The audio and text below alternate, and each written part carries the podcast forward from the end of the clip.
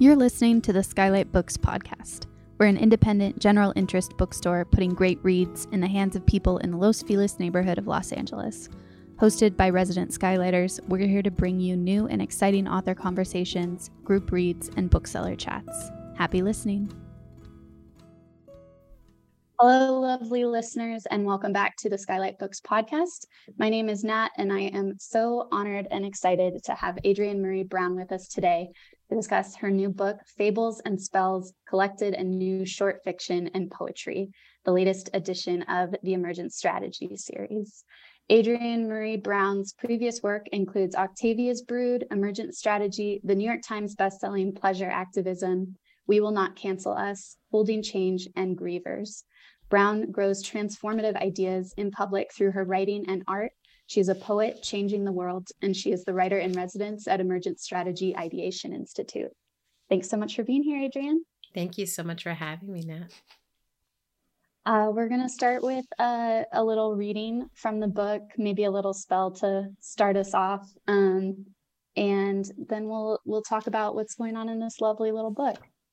Thank you. Um, I'm going to read from. There's a short story that kind of turns into a spell. Um, it's called Time Rebel, and it's this the person who's writing is someone who is a part of a group of humans who have opted out of linear time and they have learned how to live perennially and basically have become immortal.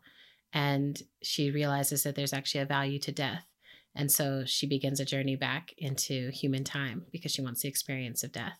And this is where she ends up. So the author corresponds from heaven, is the final segment of this. You think maturity is being an elder human. Maturity is becoming a black hole.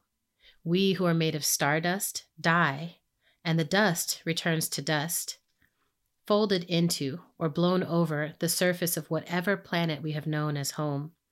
And the star in us returns to the stars, soul being the bright force of the universe. We materialize and split, materialize and explode, materialize and dissipate until we learn to die as if simply falling down over and over, childlike, until we learn to live as if precariously standing. It takes us lifetimes, so very long, to learn to be. But then life begins we become our own gravity, collective bodies of soul belonging to each other. We are each other's root in the vastness of space. And one day, when we have done everything a star can do burn, grow, beam, participate in constellation, burst beyond ourselves we become so thick with ground that we finally learn to hold on to everything, to reality and imagination in form and ever changing, swallowing only that which is ready to be tasted. Inside every black hole is a heaven, a state of being capable of abundance, solitude, magic, and rest, with a boundary where every construct of time stops. Because we need not measure eternity, everything in the known and unknown realms will eventually be folded into such heaven. The galaxies exist to feed gravity and gravity exists to hold life. Once swallowed, we can be present, by which we mean full on the present, which was never a moment, which was always here, in need of nothing, at peace in the glory of enough.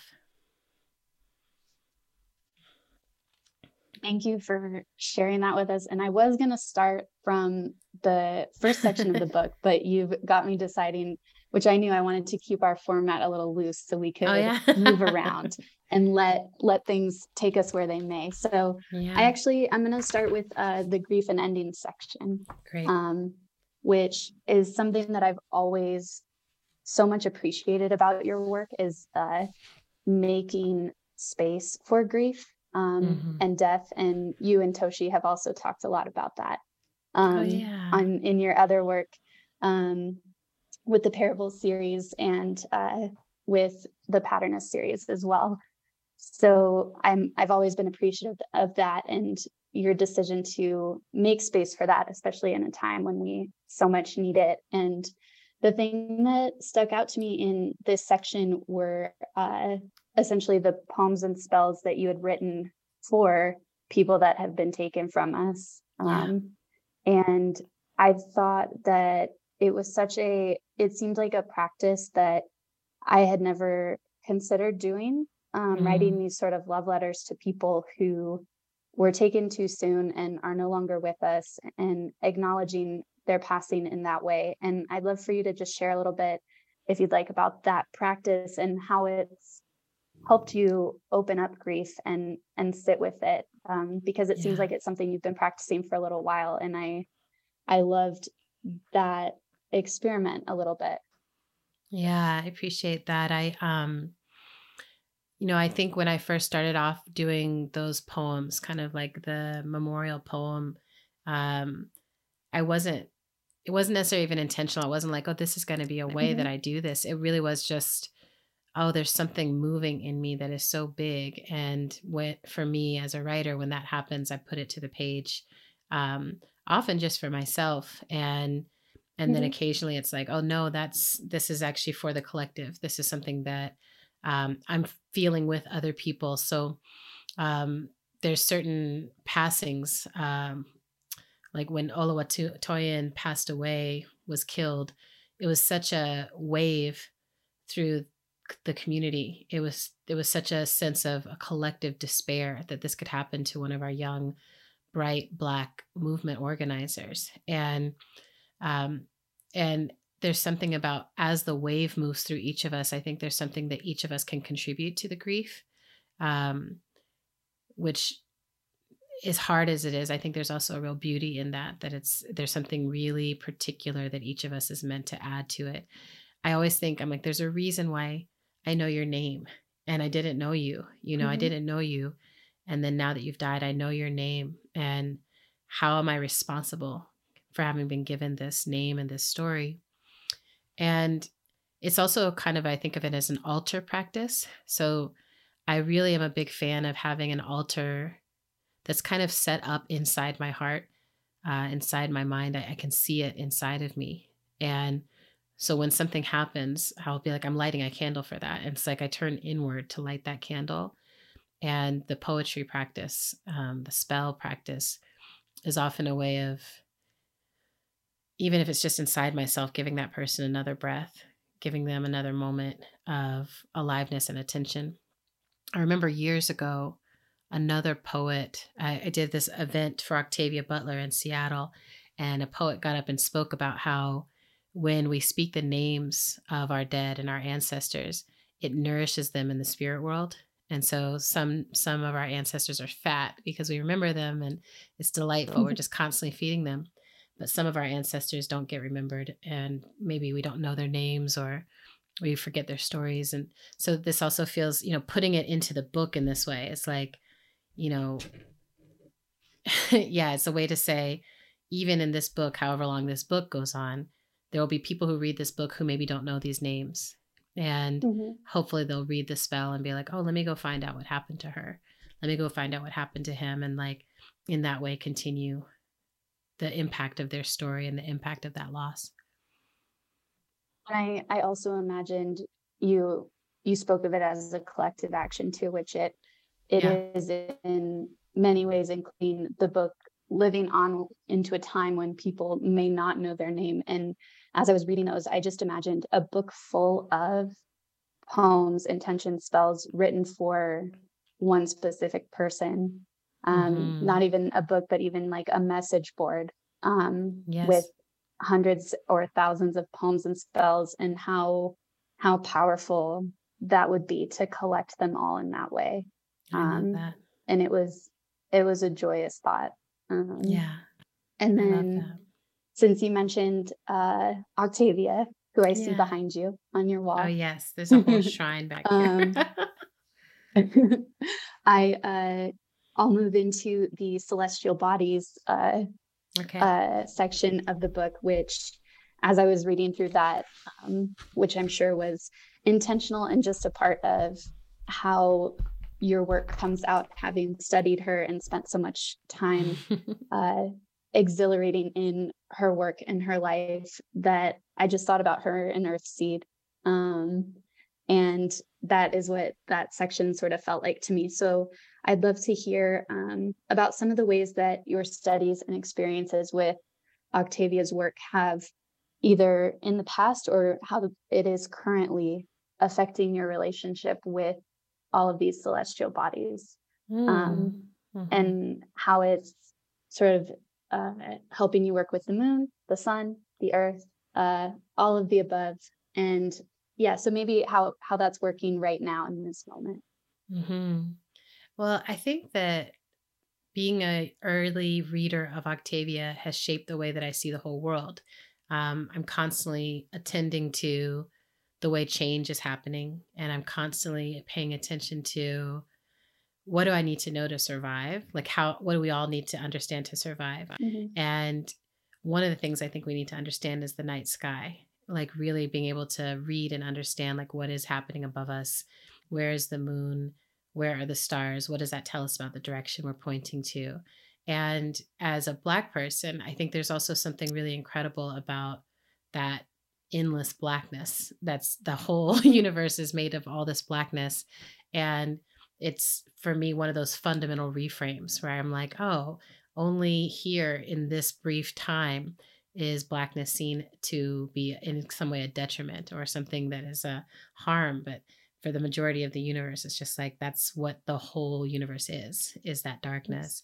And octavia's always got me thinking like that you know it's just sort of like how can i turn this upside down or how can i see this from a different perspective? And and then what new problems get created from that place? Um, i also think that you know she had positive obsession. She spoke about positive obsession in the way that she wrote and she was always writing about community and collectives and sort of trying to give us both a warning and i think in a lot of ways like a practice guide to how to navigate the future. And for me a lot of the the ways that i write about the celestial beings is like how do we humble ourselves to being part of this this larger realm?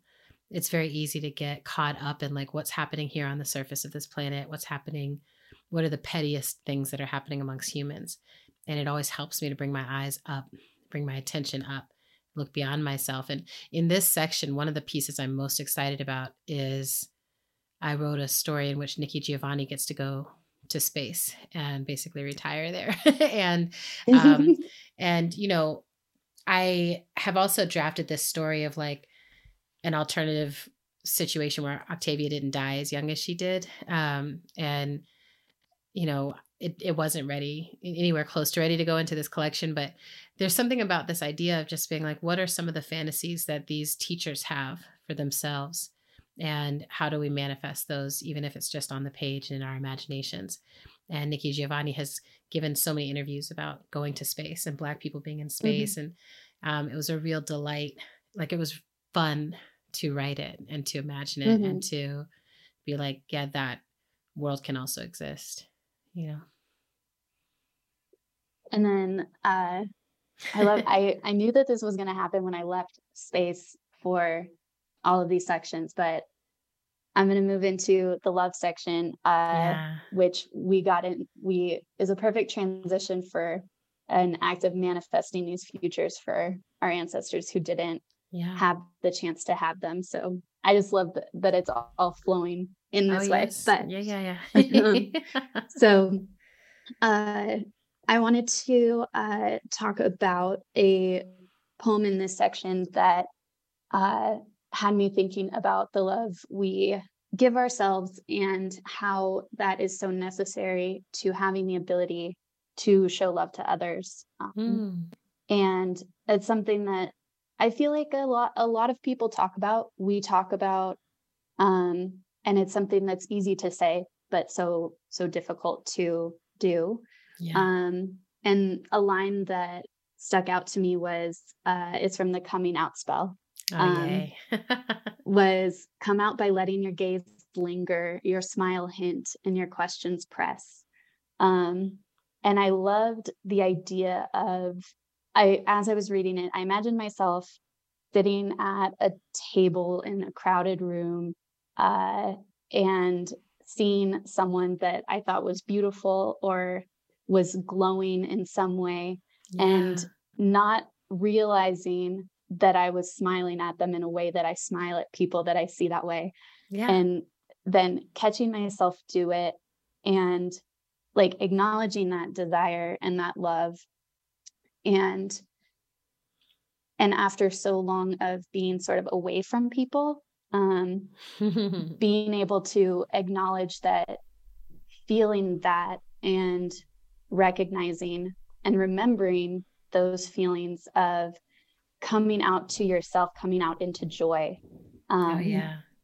that was such a like a lovely vision that I had while reading this. So I uh, I wanted to get some of your thoughts about that sort of coming out back into joy mm-hmm. this time where we have all been so separated um, and sort of having to remember that we have the ability to love ourselves we can we have to make space for it um, when being alone and isolated may have been so difficult for some people. Um, it may not have been a joyous experience, like it could have been extremely isolating and caused a lot of like difficult thoughts or made it hard to live with yourself being stuck alone for so long that we oh, might oh, yeah. need to remember that we are good you know we can love ourselves it just seems like it could be very difficult for some people and that's what that that spell kind of lit up for me. So I'd love to hear you oh, talk about that a little bit. Yeah, I mean, you know, this the spell, the coming out spell, I think I wrote it for a coming out day, right? Like National Coming Out Day and this idea that mm-hmm. we come out over and over again. And for me, it's been one of the ways I understand myself to be decolonizing actually is that I'm like, oh, colonization is part of the process that makes me believe there's mm-hmm. actually a very limited box inside of which I can exist. And it's like the coming out process is recognizing like what someone else told me is the case for myself is actually mm-hmm. not the case. And I can, you know, feel where my attention is actually moving. And I actually, it's interesting because I feel like this quarantine pandemic period of history which for some of us is is not over you know for those of us who are mm-hmm. immune compromised and living with disabilities we're still pretty isolated yeah and, you know um so but but that period of time i think also revealed to people a lot about themselves right so we had to in some way come out as being like i have so much more social need than i understood or i actually am thriving in this um, mm-hmm. quiet and i'm thriving in the privacy of yeah. the solitude and i keep meeting people who are like i became a different person during this process. During these few years, I became a different person. I gave myself permission to be mm-hmm. a little bit more myself, whatever that meant. And now I have to learn how to be that way in relationship with people who knew me as a prior self. And, you know, that's something that queer people and trans people, I think, can teach the world a lot about, which is, you know, like, we have to become experts at navigating, you know, people's old mm-hmm. expectations of us and also navigating how uncomfortable it is when people are still playing the part that they were cast into based on their birth um, mm-hmm. and based on you know what their family of origin told them about who they were and then those of us who have said i'm actually making intentional choices about who i'm going to be and which is also an act of integration right it's like it's not like i can cast off the entire shaping of my yeah. pre-intentional life but there is something that starts to shift when you're like okay i was given this and here's what i'm growing in the soil of this. And i think it's um it's a really interesting time right now. It's a very tender time. A lot of times when i see people the first thing that comes to my heart is i'm so glad you made it. Um i feel an awareness of how many people didn't make it. And mm-hmm. again you know the I think about the HIV AIDS epidemic and how many people were lost during that time and how because it was so many queer people, so many gay people, so many people who were using drugs, so many people who were seen as somehow on the margins or disposable. Um, there wasn't the same outcry, there wasn't the same reaction from society. It was just like people were gone. And now I feel such similarity in those patterns right? That I'm mm-hmm. like, there's just a lot of people who are not here. And we have learned which governments find their people disposable in this process. Um, and so, I don't know, for me, there's a desire to be even louder and more bombastic and even more brightly myself because of that. Mm-hmm. That I'm like, if I, if I, uh, you know, if this virus was to take me, if this virus is to take people I love, I want it to be explosive. Like I want people to know that I was here and mm-hmm. the particular shape and and the particular impact of of my being here and the particular impact of my community being here. Um, I also, for some reason, I mean, I I know why. It's just in my mind a lot, but I keep thinking of the protesters in Iran and you know how how whatever the threshold is is so particular to our time and our place right? So for them it's like oh the threshold is i don't want to wear this hijab. That's the coming out i have mm-hmm. to do is to show my hair. And in other places it's something else. And i just think it's brave every time humans do this. Every single time that we do this every single time we come out and say here's who i truly am and i will fight i will stand up for my right to exist even in the threat of death which is mm-hmm. you know the the the part of queerness that we talk about less and less and it's still very much the danger of it it's like there's a yeah. lot of people who don't want to see us exist and yet we persist and we come out and um you know this poem for me was it was like don't just focus on the fearful part of coming out but also mm-hmm. like you're going to get to be wild in your desire here you're going to get to actually live out loud however long you're here we want to get to that place as quickly as possible, the place where we get to truly be ourselves and spend as much of our brief life there as possible. And I think that also the idea of making something more regular and and not um not letting the word regular uh uh sort of take the meaning away from something but this mm. poem and this spell uh had all these sort of you know instances of coming out of in all these different ways mm-hmm. and you were mm-hmm. talking about it as well like making coming out the act of coming out in all these different ways an everyday thing mm-hmm. and that can also like you mentioned take away a little bit of the fear of it if yes. you add the experience of coming out to all of these things and at the same time making each of those coming outs no matter how big how small explosive yes um they can all be explosive they can all be large and beautiful and yeah. uh, and those explosions will slowly uh, start to outwash that fear. Um, they'll yeah. be bright enough they'll be big enough that hopefully in the future at some point we can we can work to make those explosions large enough to remove that fear for people well, and it's very interesting now, you know, like I I've been really reflecting, I've been pensive lately, but I've been really reflecting on how sometimes it feels like nothing is changing, or sometimes it feels mm-hmm. like things are moving in a regressive direction.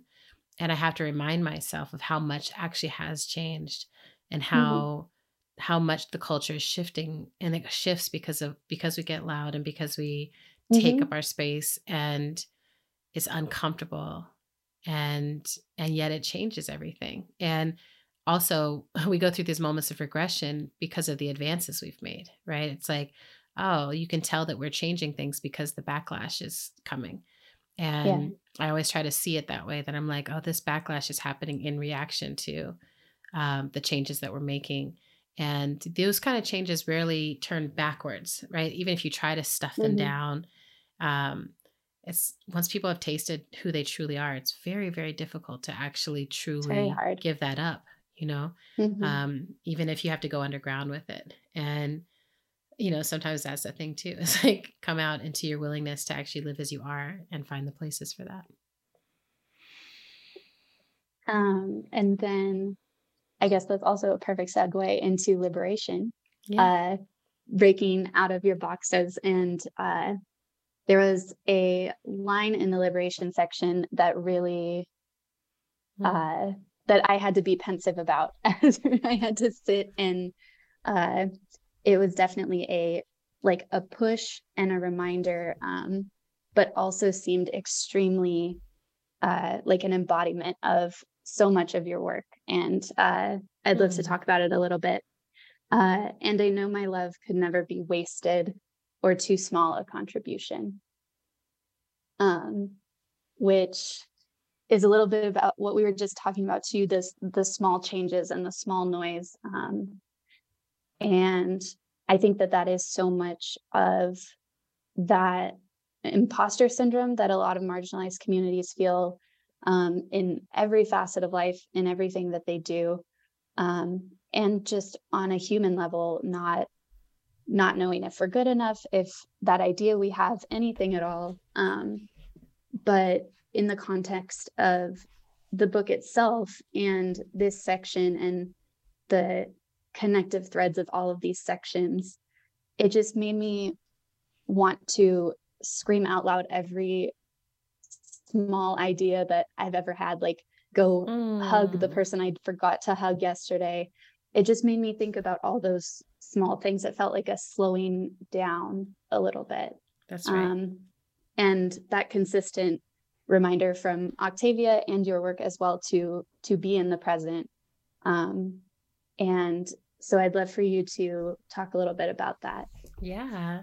I mean, I think there's something, you know, that I've learned with time, and a dear friend of mine taught me. Um, I was going through a major breakup, and you know, just like, I wasted, I wasted my love. Like I just poured so much into this, and you know, I was young. It was a very early heartbreak, and it, you know, I think when especially when you're young and you fall in love it's there's a sense of like this obviously is going to last forever because look at how it feels like this is such a big feeling mm-hmm. that the feeling must need my entire lifetime to express itself and so then when heartbreak comes it's like what was i doing was i pouring you know all of my love into a, a container with a hole in it like what was this and my friend was like you know all the love that you generate, all the love that you experience, that's your love. That's yours. You can't possibly waste it. Something about that really transformed how I understood love to work. That I'm like, I'm generating something that transforms the cells in my own structure when I love. And it it's true, you know, both when I have loved partners, when I have loved friends, definitely when I have loved children in my life.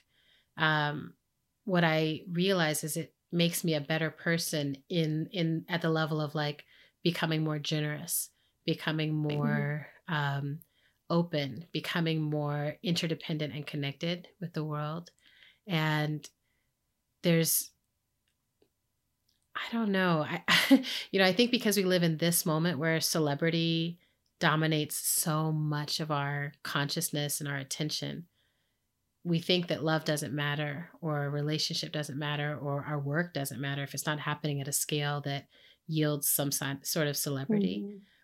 But from lived experience, I think the things that matter the most are when we are actually fully present in the moment with each other.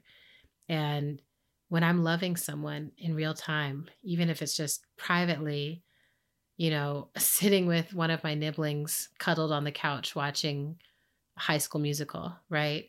I'm like, this love is so meaningful for both of us. There's such a clear sense of belonging. There's such a clear sense that our lives matter just because we get to be here with each other.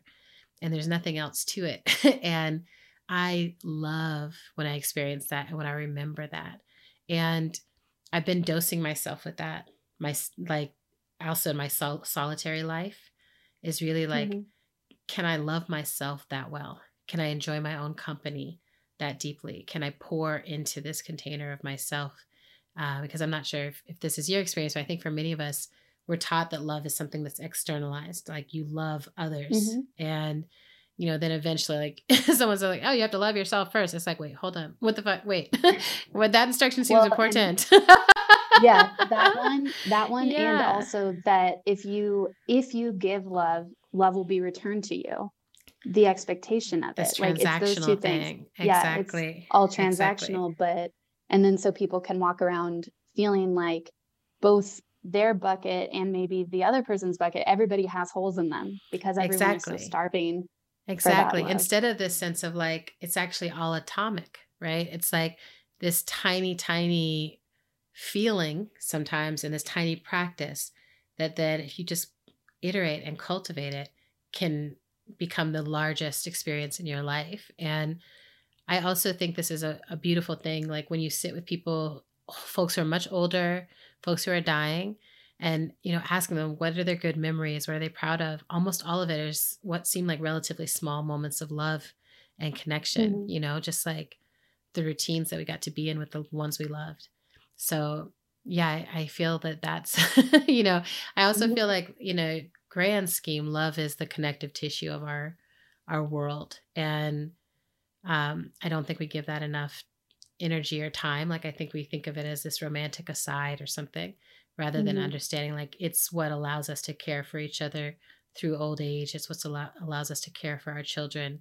and it should actually be at the center of how we legislate and how we govern and how we decide everything about this world um, mm-hmm. and so every time i practice it i feel like i'm also contributing to a future in which that's true and then uh, when we started, I had the intention of starting with emergence, but then once we got started, I thought it was just as beautiful to end with it. Um, yeah. And to give our listeners uh, and all of the folks who will go grab this book something uh, to emerge into after they hear this conversation. yeah. Um, and the section that I got stuck on um, in the emergence uh, chapter of this book is something that is my, my own personal issue, which is trust. trust is so hard. It is difficult. Um, yeah. And so I loved and read multiple, multiple times um, the trust the people spell. And I was thinking about. Uh, Should we read it? Yeah. Yeah. Yeah. Let me read it. Let's read it. It's short. I can give this to people. Mm-hmm. This is a lesson that I'm I'm I have to relearn all the time. Mm-hmm. So trust the people. Trust the people who move towards you and already feel like home. Trust the people to let you rest. Trust the people to do everything better than you could have imagined. Trust the people, and they become trustworthy. Trust that the people are doing their work to trust themselves. Trust that each breach of trust can deepen trust or clarify boundaries. Trust the people who revel in pleasure after hard work. Trust the people who let children teach and remind us how to emote. Be still and laugh. Trust the people who see and hold your heart. Trust the people who listen to the whales. Trust the people, and you will become trustworthy. Trust the people and show them your love.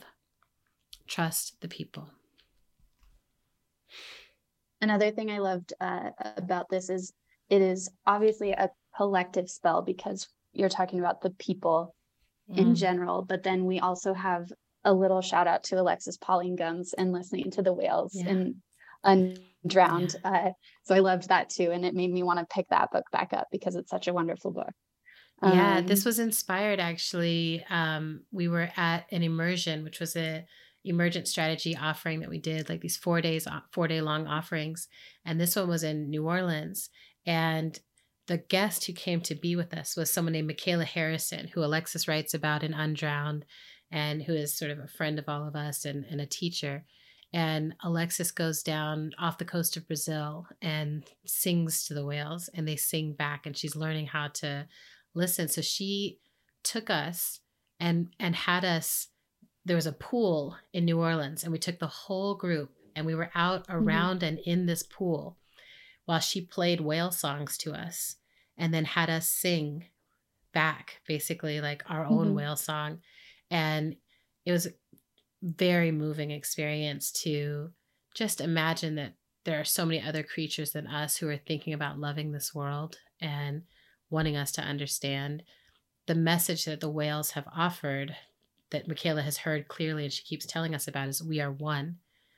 And I also love that because I think humans tend to be like, we're separate from everything else and we're above it all, and this earth is just to serve mm-hmm. us. And it's such a different worldview to think we're all one entity, one being. This planet is all these many parts that have to find a way to move with each other, or not all of them get to continue. You know, so listening to the whales to yeah. me is like fighting for our our right to exist as a human species on this planet.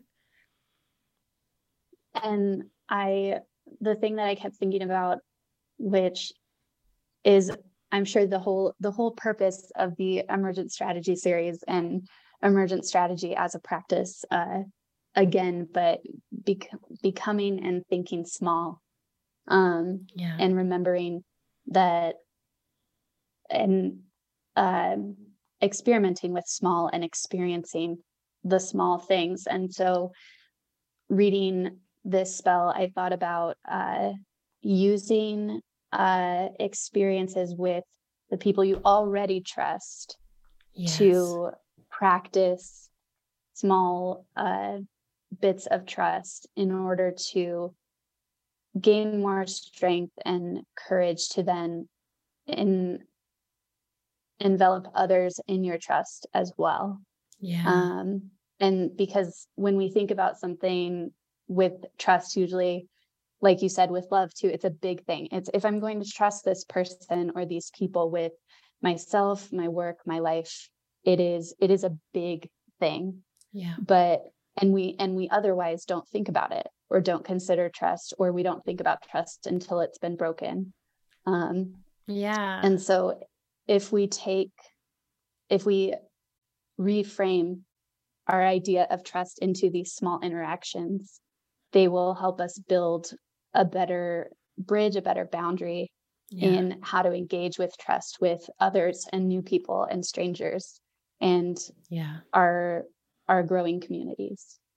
Yeah and i think there's also something around like you know we have tons of reasons not to trust each other and i think that that can mean that we start our relationships with each other from a place of like suspicion and i do not trust mm-hmm. you mm-hmm. and you have to take your time and earn my trust and I have found in my own practice that the opposite tends to allow for more possibility, which is starting from a place of extending trust that is rooted in trusting myself, right? That I'm like, mm-hmm. I I want to trust myself even if it means i trust myself to make a mess right or trust myself to make a mistake but i'm i'm just trusting myself to show up fully in this experience to be as authentic as i can um, trusting my intentions, trusting, you know, and the more you practice being trustworthy to yourself, mm-hmm. the easier it is to then be in trustworthy relationships with other people. So, you know, if I'm like, for instance, if I go to an event where I'm like, I don't even want to be here, I really want to be home. I hate this. This is horrible. but I'm like trying to smile through that and just be like, I'm here because you guys, you know, I'm obligated.